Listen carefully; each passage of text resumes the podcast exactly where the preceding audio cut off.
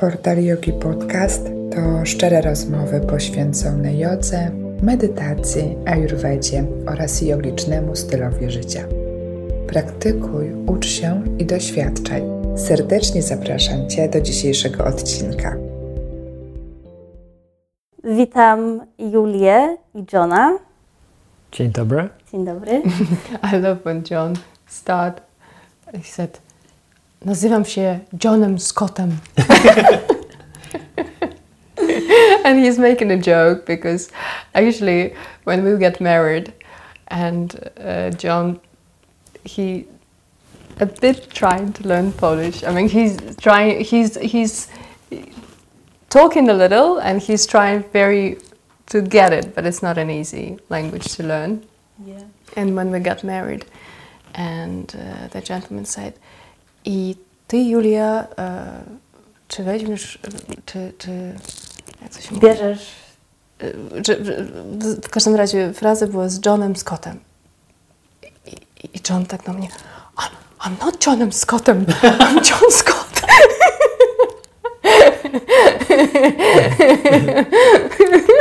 So, John, um, can you tell me a little bit about yourself, about your yoga practice, and maybe how your yoga journey began? Natalia, we're talking about several lives here. Um, I am uh, born in New Zealand with Scottish parents, uh, so I'm first generation Kiwi. However, I feel like I'm a citizen of the world because I, travel, I like to travel the world. I feel free. Um, my personal nature is to be like John or Jonathan, Jonathan Livingston Seagull. I, I'm, I'm a free spirited being that's um, enjoying this life and trying to uh, inquire into what is this life and why is this life. And so I've never really fitted into the system. Uh, as a small boy at school, I was um, in the slow learning group because I was dyslexic, but mainly because I would stare out the window. I would daydream a lot. And on reflection, we learn so much in hindsight. That daydreaming was, in fact, an early stage of meditation as a young child. That what I found in my own internal inquiry was far more riveting or exciting than what was happening in the so called real world or the immediate surrounding. That our perception on this reality is such a narrow band that there's much more to it. And I think as a young, young child I'd tapped into that, but the system shuts that down. My creative uh, ability was not totally shut down, and I went through to be an industrial designer. Um, prior to that, I was very much a sports person. Um, and so throughout my, my professional life, I've been always playing a sport or actively being physical. Um, You were a golfer. I was a golfer. I guess that's one of You my were a windsurfer. a windsurfer. They're all meditations of a different sort. Um, and we can get to that a little bit later. There's no two meditations are the same. Even the same meditation done the next day is never the same. So, um, at, at, at a real inquiring age, about 28 years of age, I decided to really travel. And that's when I came across yoga in Greece. Okay.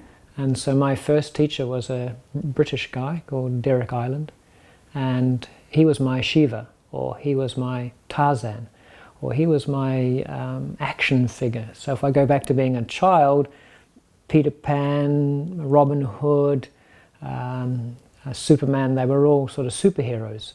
And so when I met Derek, he became my manifestation in the physical realm of a superhero, and I wanted to be like that whatever it was that he was expressing. And so, what he was expressing was an undercurrent of yoga. It was a very physical, dynamic practice, and I wanted to do that, but the, the hook was something deeper. Okay. So that was your first experience, your first connection with Yes, yoga? Yes, I was, I was uh, working as a domestic staff in a retreat center, one of the original holistic health and fitness centers way back in the 80s. Okay. And um, I, I I met the teaching staff, and I had the realization there that I was on the wrong side of the fence. Instead of being the domestic staff, I wanted to be on the teaching side. I didn't have qualifications to be the windsurfing teacher. I didn't have qualifications to be the Tai Chi teacher. Um, but when I But met you Derek, wanted to. I wanted to be. Very interesting because John met a Tai Chi teacher and John said, I want to learn, I want to learn that. And then the Tai Chi teacher said, you wait till Derek come. So probably, you know, there are big teachers who already feel where, where your direction is. And he already felt that John's direction going to be a connection with Derek. And they really looked like two brothers. If you look at the photos, John looked like a bit of a younger brother, but they both look like Tarzans. Okay, I want to see the photo. Yeah. So I think in, in, to- indirectly, uh, I realized at an early age I was a teacher, but I didn't know what I was going to teach. So you felt the calling from. Yeah, to share. Mhm. And and then the question is, what is it that I was sharing or wanting to share? And I th- uh, and uh, and I think it's that ability to stay playful in life, to stay young in life, but to stay in the full inquiry about what is this life. And so, at no time in my life have I been ordinary in the sense of just being normal. So, what I want to share with people is that uh, we can get caught in normalcy, in, in a system of what is forced on us to be normal. And so, I want to be able to open doors and windows for people to be able to experience their own inner freedom, their own inner joy, to find what their inquiry and what they want to share. That's beautiful. It's beautiful. And Julia, when was your first moment that you felt like yoga is something that you would like to follow or it's something that you makes you feel in a certain way? Like I was. I came to Poland when I was 17. I came from Kazakhstan. And it kind of, when I came to Poland from the very beginning, it was a very transformative experience because I was alone. I, I didn't have parents, and I love my parents, but no one told me what to do. And this experience was a bit overwhelming from one side, but from another side, I thought, now I can really understand who am I. And I, uh, one of the things I started to do right away is the yoga classes. And my first teacher, a great teacher, uh, Eva Warzawa, uh, she's teaching Iyengar Yoga, and I met her, and I felt a connection with yoga from the very beginning. But I had that feeling that I would love to teach, and I was very shy. And I thought, oh, too stiff. So I actually had my misconception of who you need to be to teach, and from perspective of being me now, I think the person who can transform him, herself, can be a teacher. It's no matter if you're stiff, if you're flexible. It's actually good when you're a bit stiff because then you understand the struggle of the students. Because if you're flexible, you don't really. I mean, if you're intuitive and if you're um, have empathy, you will know what they're going through. But if you're stiff, you understand really what they're struggling and the pain they're going through. Yeah, so that was my first experience when I was 18, and I was doing Iyengar yoga gradually, but then I was doing a theater school in Krakow, and I didn't have time for anything in my life.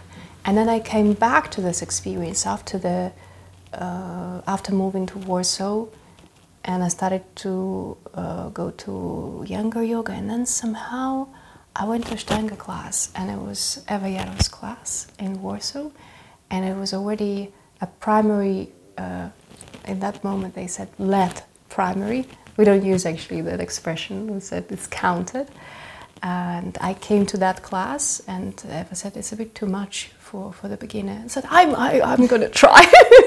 so of course I couldn't do many things, but I had total fun, and uh, I said this is something I love. I didn't know that's in that moment that I'm gonna teach it. But sometimes the path actually chooses you, so this is a good thing.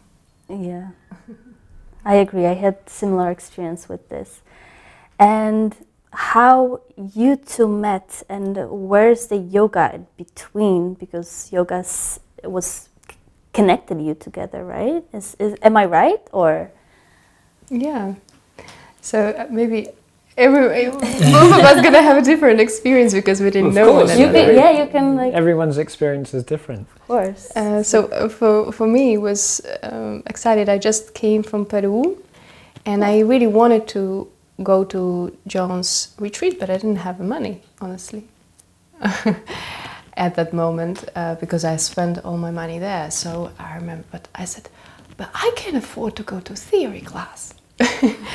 and I was uh, doing my nails. I exactly remember that moment, and I said, should I go? Should I stay?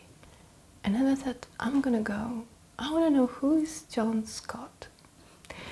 And I entered the uh, Ashtanga yoga studio, and John came in the first 10 seconds to me, and he was quite direct and quite strict. And he said, Who are you?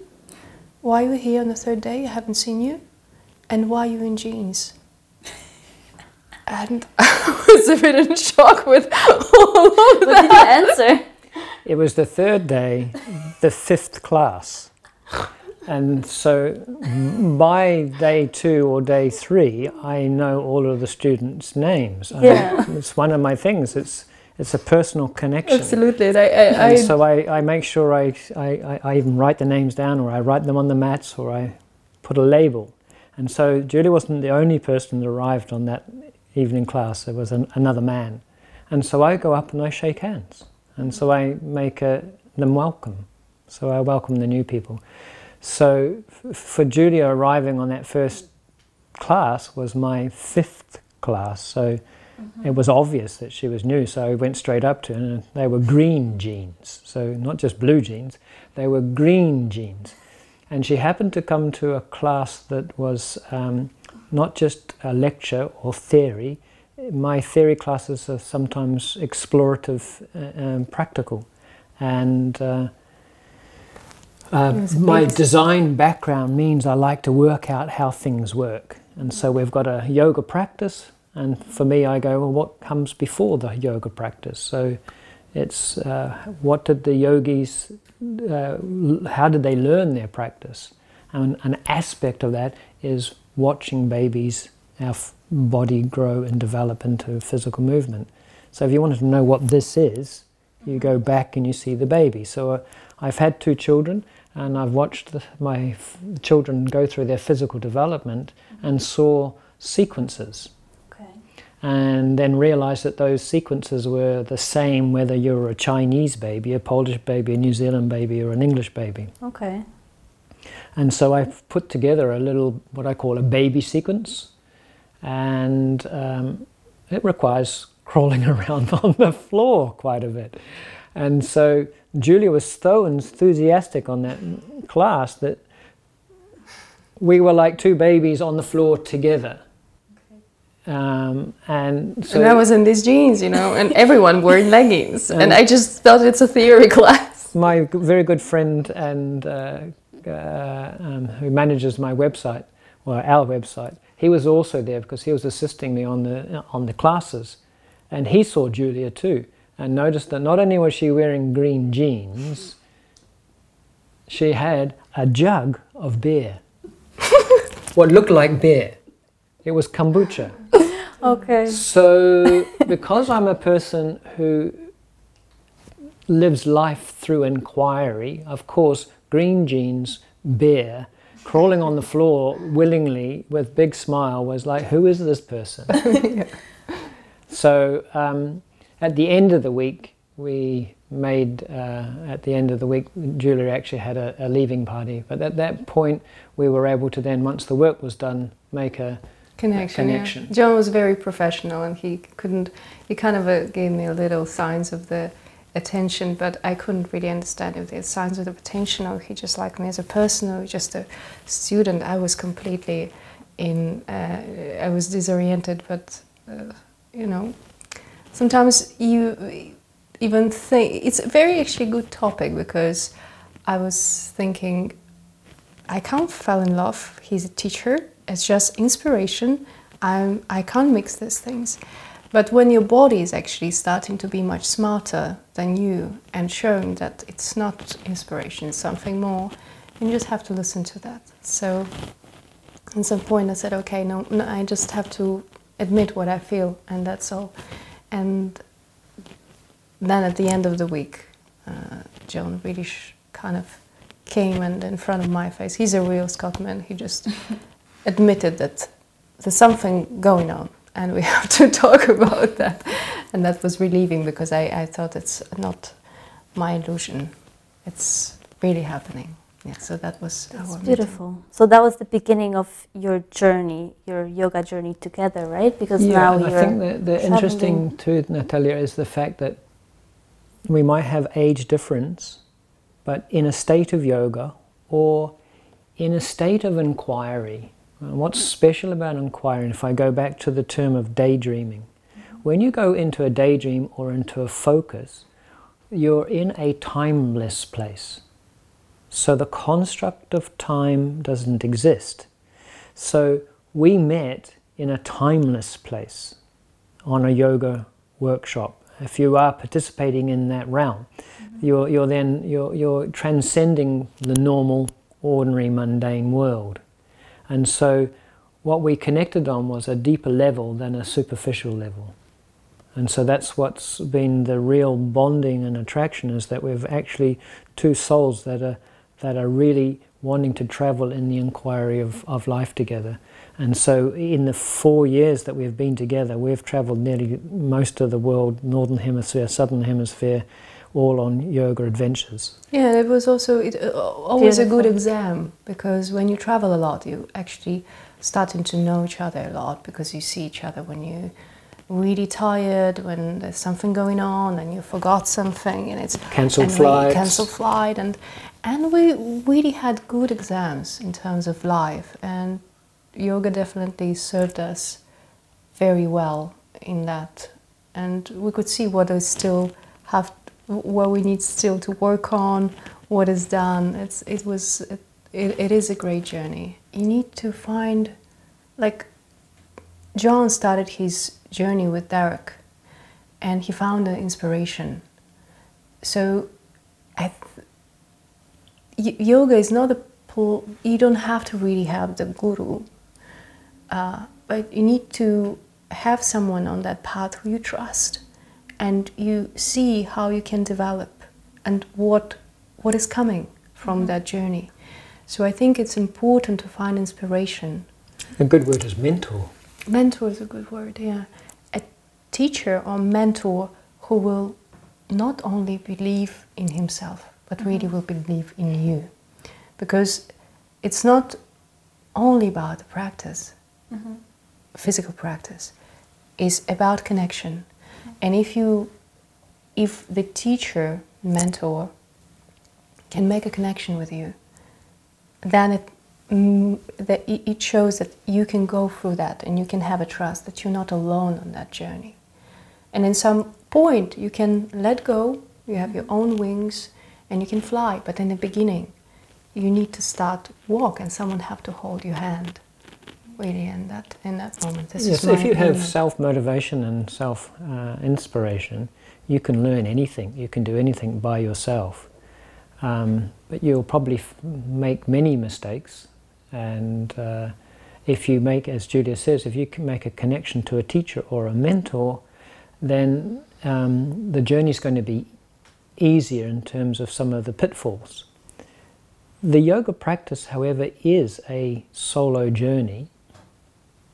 But as Julia's pointing out, all we have in this world is relationship. And so the yoga journey is to find that connection to yourself. But in some cases, you need to be doing it for somebody else to set that commitment and that discipline. Exactly. And more and more in that world, people just need to have a commitment so they could really learn the discipline. And so, so the advice is to find a good mentor, a good teacher. Or a friend who is practicing that could be a friend mentor, that you can start with someone.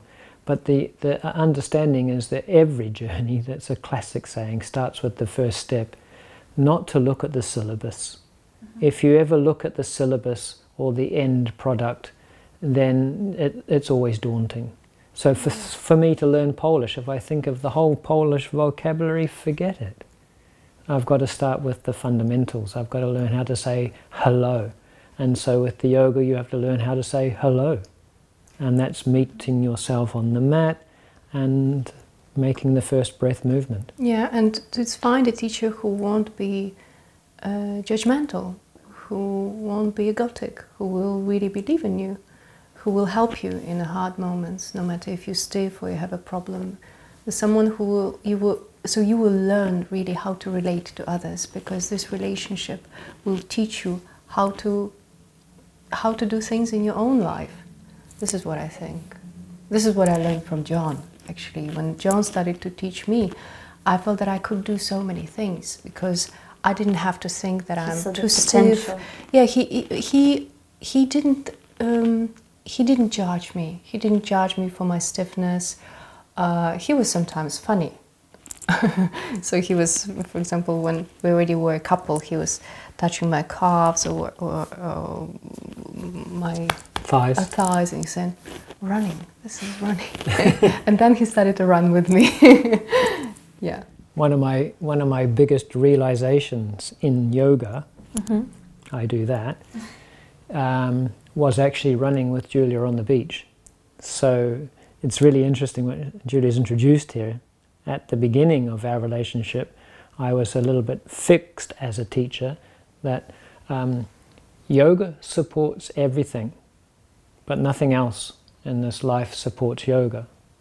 Okay. So that's how I was. Um, now I'm realizing that the running supports the yoga if it's managed. Okay. Yeah. And it was during a running meditation session with Julia. I won't say the word meditation yet. Uh, Julia had previously said, but John, when I'm running, I get into a really good space and focus and it's like a meditation. I see the world going by as an observer.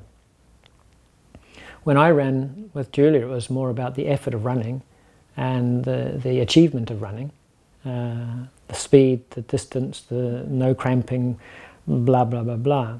And look at me running with my wife. And so it was very much an ego based thing, where on the yoga mat, my ego is in a different place. Okay. But uh, on the run, I, this particular day, got into a meditative state, and there was quite a few revelations while I was running with Julia. Um, and so, so this is the other thing for all beginners to realize too is that the yoga itself is just the vehicle. The asana, the postures are just the vehicle to meet yourself, to meet the challenge. And so everything in, in life is a challenge, and you mm-hmm. cannot take it head on. Mm-hmm. You have to take it a little bit at a time. And so to get the conditions prepared for you, a mentor, teacher that's going to guide you on your way, but then you have to put in the time yourself. And so you want to be able to find then the, the space in your, your, your, your day to be able to give that space and time and devotion to you meeting yourself mm-hmm. and, and your is, challenge. This is what John is pointing very wisely. I think that it doesn't mean that the teacher for everyday practice. Mm-hmm. You can have a teacher when you come for the workshop, you get the knowledge, you come back, and you go for that yourself. Uh, because I think when we're always in the shala and we don't have the space when we just with our own selves, we become lazy because we got used so much to an observer, a teacher, and someone who's holding a space that we don't really know how would it be to do it just by our own selves. So we, we are kind of, I'm sorry for interrupting you, kind of getting ourselves into a comfort zone when we feel safe, as you mentioned in this shala, and safe is good, but we need to also understand who we are Okay. without the teacher because they are challenging themselves every day. So they understand that there's not much really can happen with myself, not much can uh, harm me. And the, even if we live in, in a society of threat, it's just an illusion. And we need to find our own freedom in that. That's why uh, I, I'm saying that I really wish everyone to have their discipline because it keeps your connection with your own self and you keep yourself out of the fear factor. And it's I can uh, yes, I say it's no matter if it's meditation, or if it's yoga, or it's some kind kind of a sport um, practice that keeps you track. But it has to have a focus because if you don't have a mo- focus, if you are not in a meditative state, it's, it won't happen. So you really need to be focused. For, for us, Ashtanga Vinyasa Yoga is perfect way of the meditation because it's dynamic. So you connect it with your body, you connect it with your breath, you connect it with your mind and with your thoughts, and you actually can see what's happening in your in your mind and in your heart while you're practicing. So you actually you, you can see, observe, and maybe sometimes redirect it too.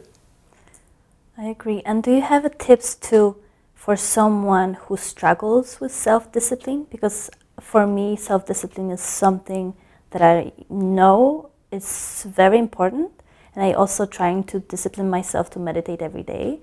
But there are some triggers that you kind of you're losing your your focus. There's something. So do do you have any tips from your own experience from your own life to tell someone? Well, one of the things about self discipline is that to do anything for ourselves or to help ourselves or heal ourselves is the most difficult thing. Mm-hmm. And that's the main thing that we need to be able to learn. But it's much easier to help somebody else. So for me, I do my yoga practice mm-hmm. for myself, but not for myself only. I do my practice so that I can help others.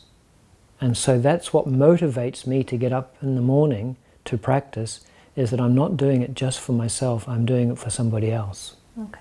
So you can extend that to also having a practice partner. So when you was then have a when you have then a practice partner, you have a commitment that you are, accountable to. You you know, let's meet at eight, let's meet at six thirty, whatever time. So, and also when we then do retreats and workshops, we have a teaching team. So we have then a, a bigger group. We might have four of us in the group that are committed to practicing together so that we can then teach our, our student group. So there again, we're working for ourselves to be able to work for others. So if you do your practice for somebody else, then it's selfless motivation. Okay. And do you actually practice together? yes, we you? do. We do, and because now John had a surgery, he had a very hard surgery on the eye, so he can't do a physical practice, but he's doing the visual meditation. So we put two mats, and I'm doing my moving asana practice, and John is doing his practice in his mind. And he's doing it for more than two months, and he's doing amazing and he has his inquiry. He always has something to write down. So we were doing the namaskar b and then we went to the warrior and john said i love the warrior. It's so it's just so grounding. And then today i was practicing and said god john had the realization actually in his mind. So what's happening that he he feel that he really doing it even his body is still and the mind can't really know if it's really happening or John just imagine it to himself. So it's just merges, and he's really doing this practice, and f- even physically, his body is still toned and strong. So this is quite So an, we're talking a an number of unbelievable things. experience. a, a number of things here. We're talking inquiry, we're talking meditation, we're talking uh, exercise. The yoga asana is very much an exercise. If you just do an exercise, you will be physically healthy. Mhm. You might even be a little bit more mentally healthy. But it's more than a, a, a physical exercise. When we turn it into an inquiry, what am I doing? That changes it into a f- concentration on what you're doing. What is the exercise I'm doing, and how am I working in this exercise? And when that inquiry goes to a deeper level, the concentration gets deeper, and therefore then it becomes a meditation. Now, the meditation um, is, is, in my case, it, the method of vinyasa is I count every breath movements. So the, we count in Sanskrit, so it's like a mantra. So I'm continuing to count all the time. Now, I've been practicing for over 30 years. At the beginning, it starts off like an exercise because you are very much on the physical and what it looks like from the outside. But because I've had this retina detachment and surgery, it's really given me the real opportunity to really look at the that I've been having over those 30 years of practice, that it's an inner inquiry, and therefore it, it becomes a meditation. And so, what Julia is sharing is that I'm able to sit and do the physical practice. I can see it because I'm choreographing it. And it's the choreographing, the counting of it in Sanskrit like a mantra that keeps me tied in on that concentration point for an hour and a half sitting, just concentrating. And so I've been calling it virtual visualization. So I've been transcendental virtual visualization. So transcendental is when you transcend the ordinary thinking mind. Mm-hmm. The ordinary thinking mind is where we're in our programmed life, our habit life, which most of us are in, I would say, 96% of the day. And must, some of us might, for 3% of the day, be actually concentrating on our exercise or our discipline. One of us might actually be in complete uh, flow with what is all the time. So the yoga exercise practice is a practice for life so that you're able to meet all of the things that come into your life and accept them, understand them, and flow with them, not be in reaction. So, yoga is about learning to be in a state of response, mm-hmm. a response to what is. And so I'm in a response to what is in terms of surgery. So I just want to say that at the, as a beginner, you might be learning and progressing daily, but there will be a point where this becomes the content of your practice, and then you'll start to realize that each day really is about recovery.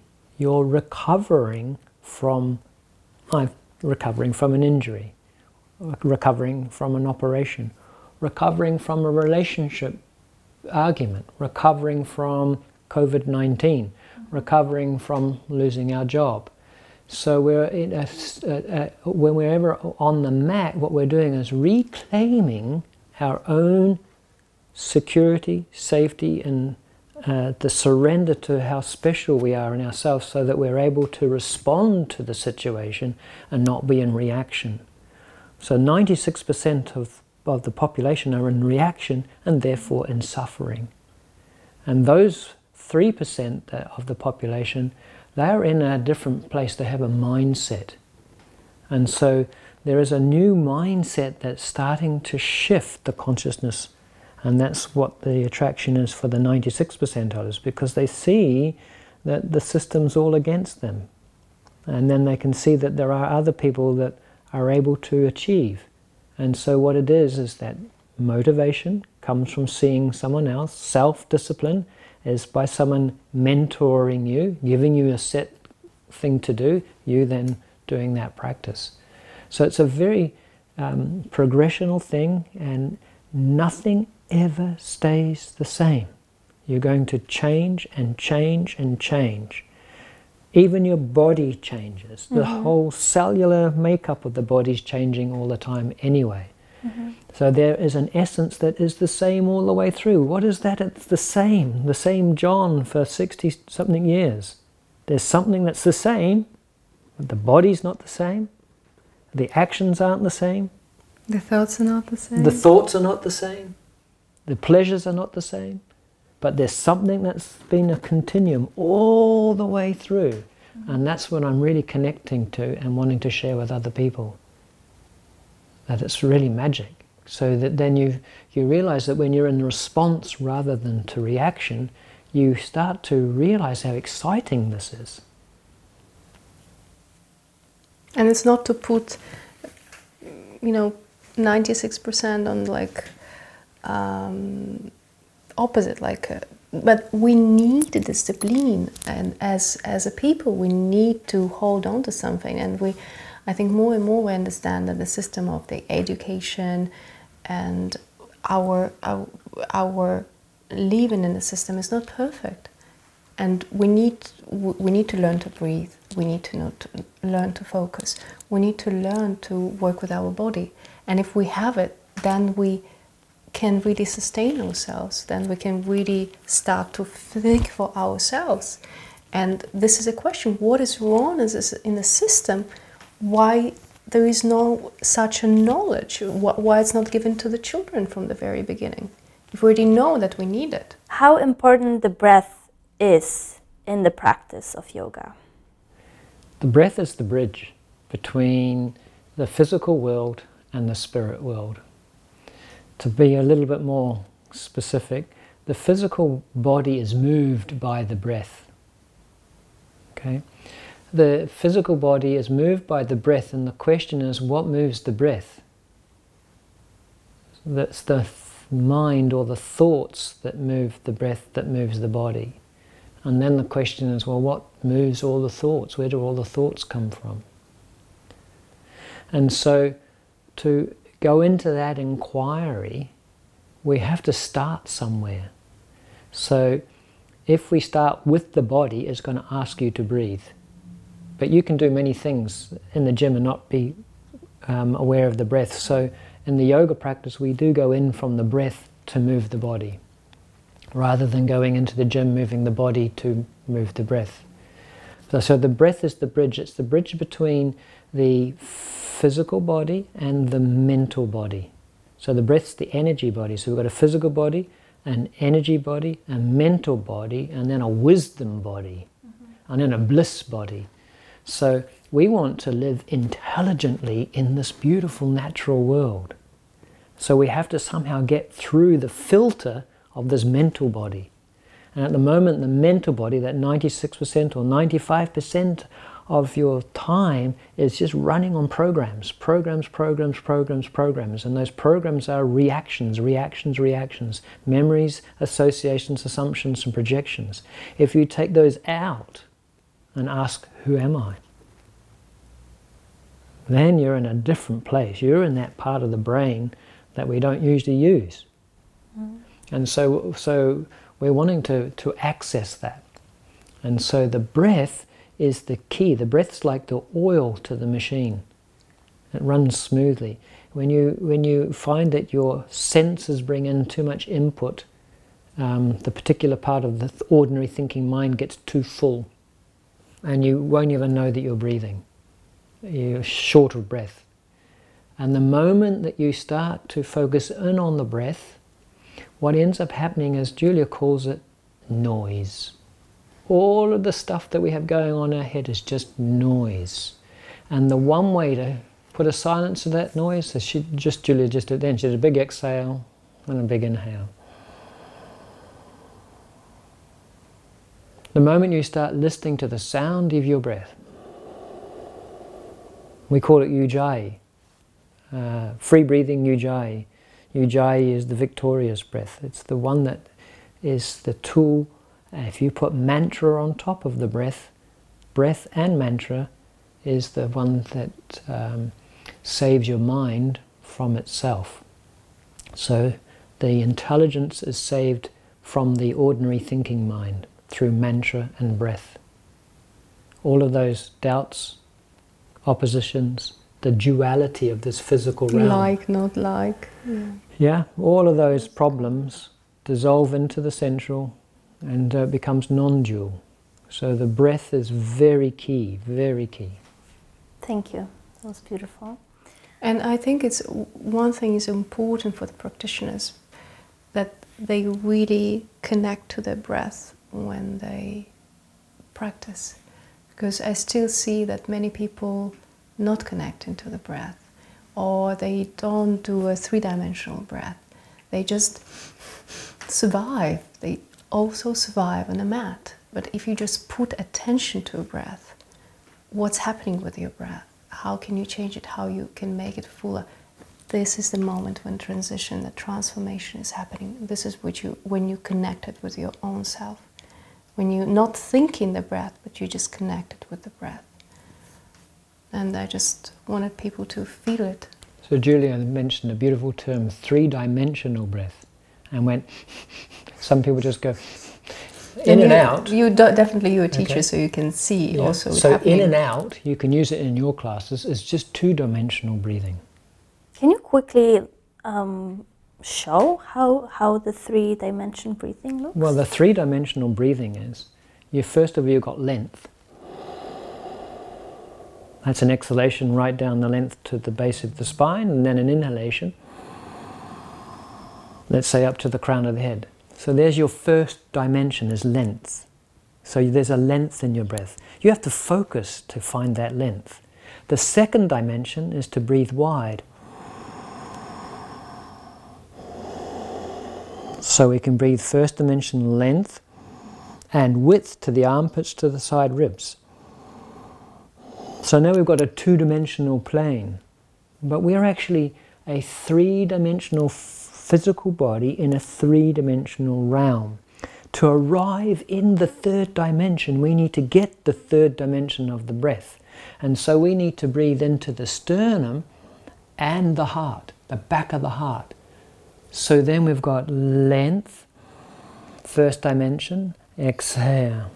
Inhale width, exhale, resolve back into the midline down to the root. Then inhale, length, width, and depth that extra little bit of inhalation and exhalation down is three dimensional.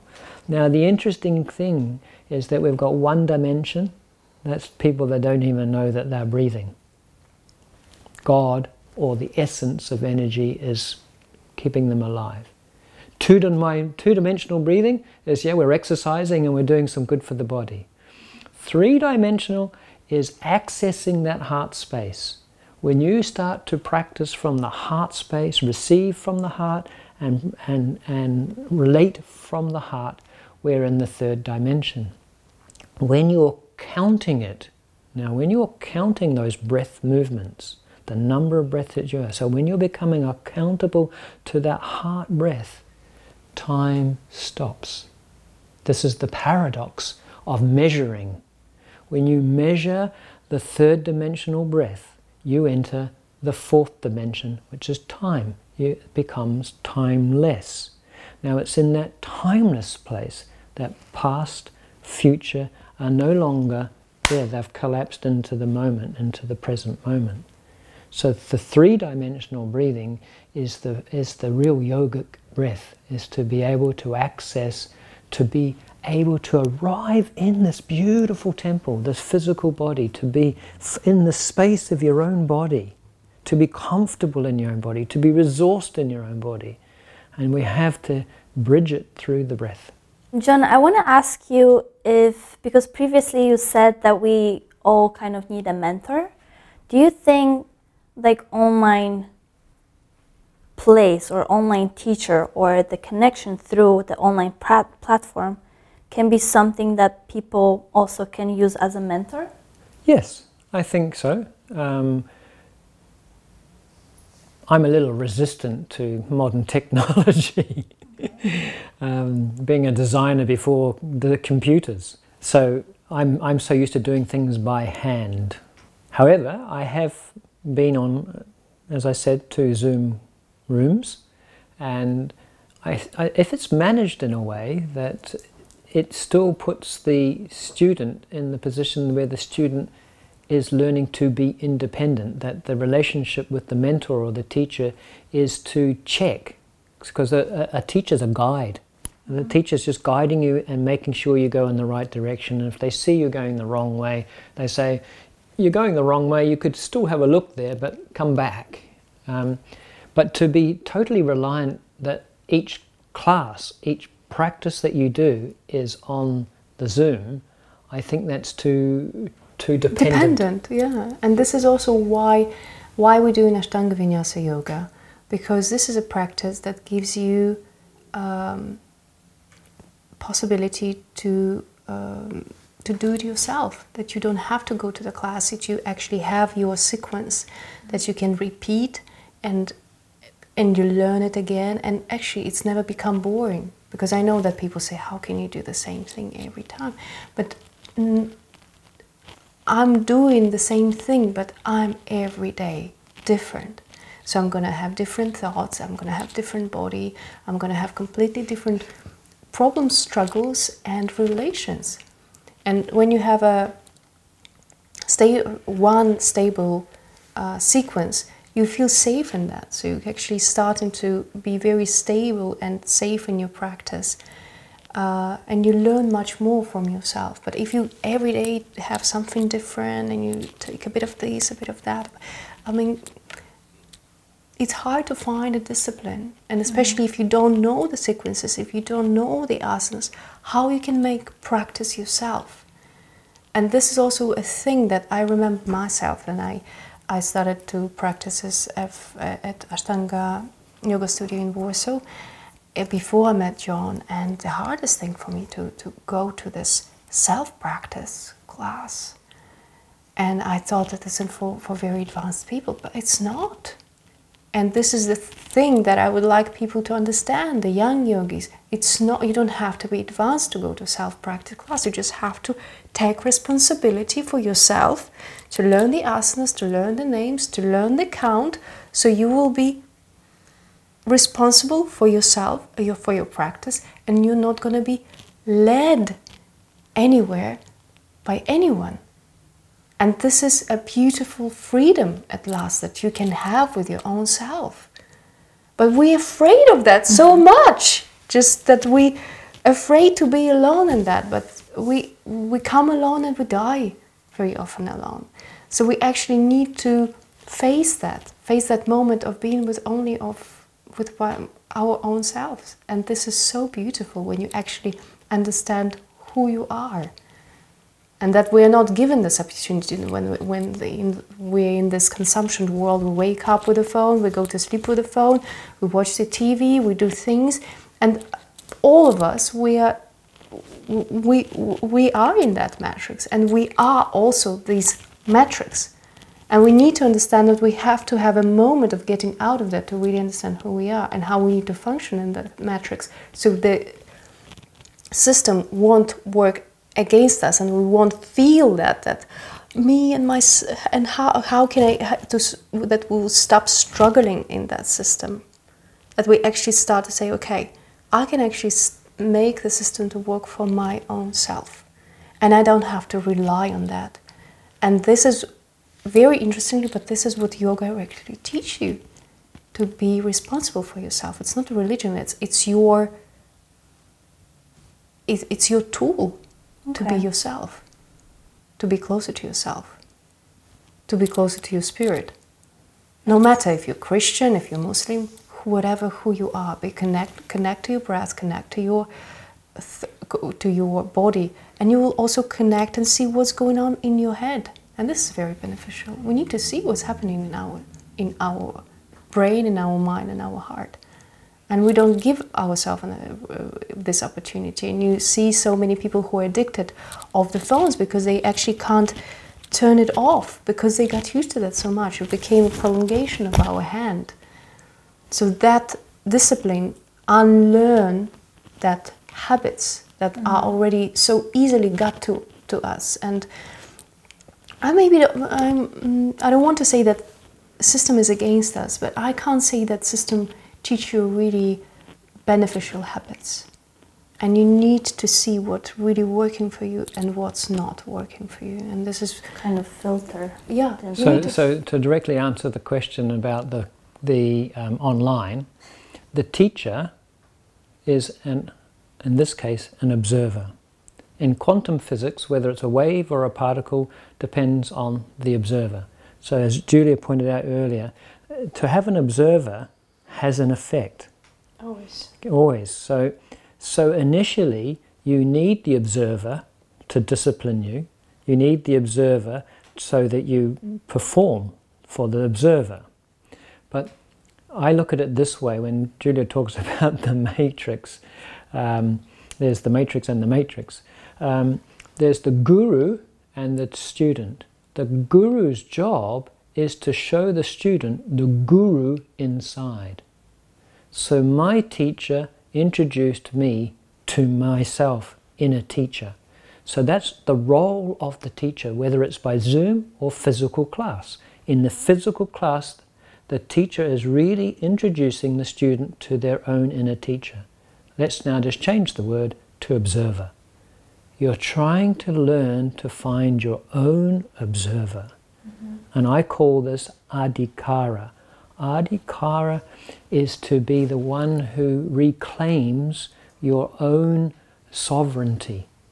You have to have sovereign over yourself. You have to be the one that oversees yourself. So, in terms of yoga t- terminology, Purusha, we reclaim our own Purusha, our own overseer or our own observer. Now, the observer is, it's really interesting on the yoga journey is to then observe the ego.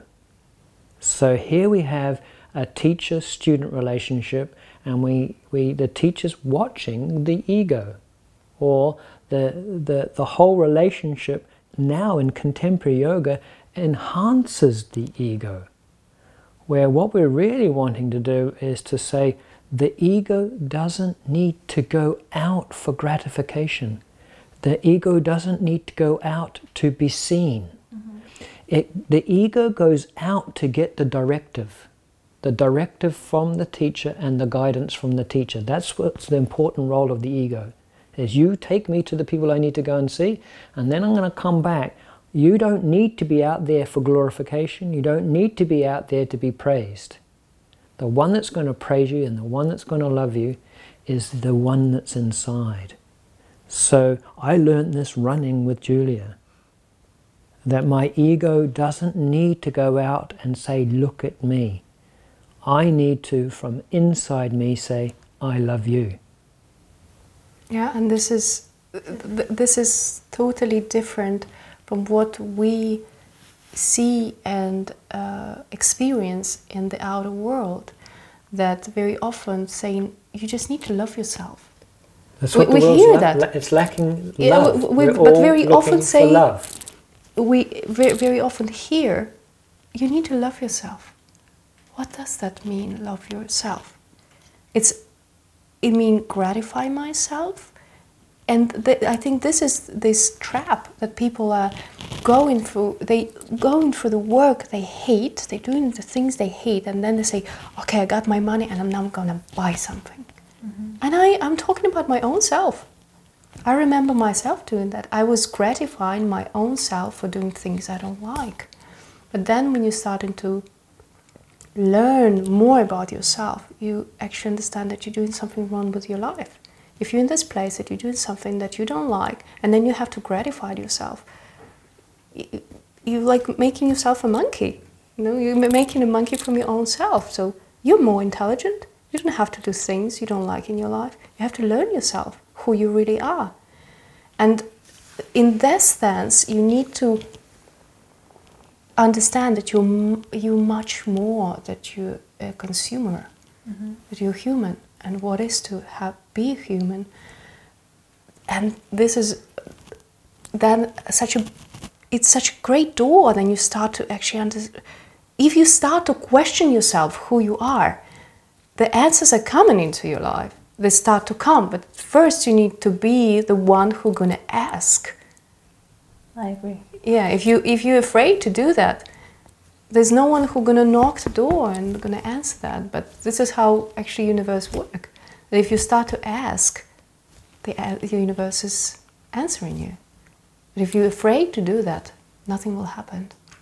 So when we um, talking about finding the love for oneself, um, the beautiful mantra, my favorite mantra, it's not a direct translation from the Sanskrit. When you chant over many years, takes on a meaning for you, what it means to you. And so this mantra answers five big questions in life. Where are you? Where have you come from? What are you? What are you doing? And where are you going? And so my answers to those questions, if we take a great, great big quantum leap, is that we are surrounded in love and light. That we have come from the infinite pure source of pure love and light. That we are one of the many individual representations of that pure, infinite, pure love and light. And what are we doing? we are being Love, love and light in action. And where are we going? Returning on a journey to the pure source of pure love and light. Okay, together.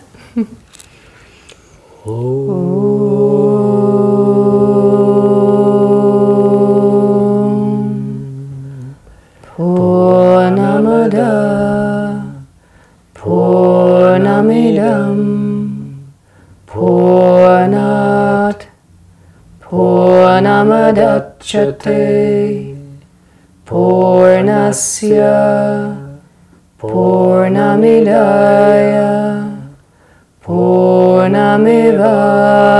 Purnamivavashishyate Om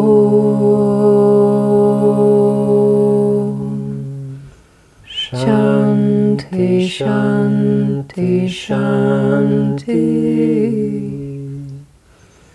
Hare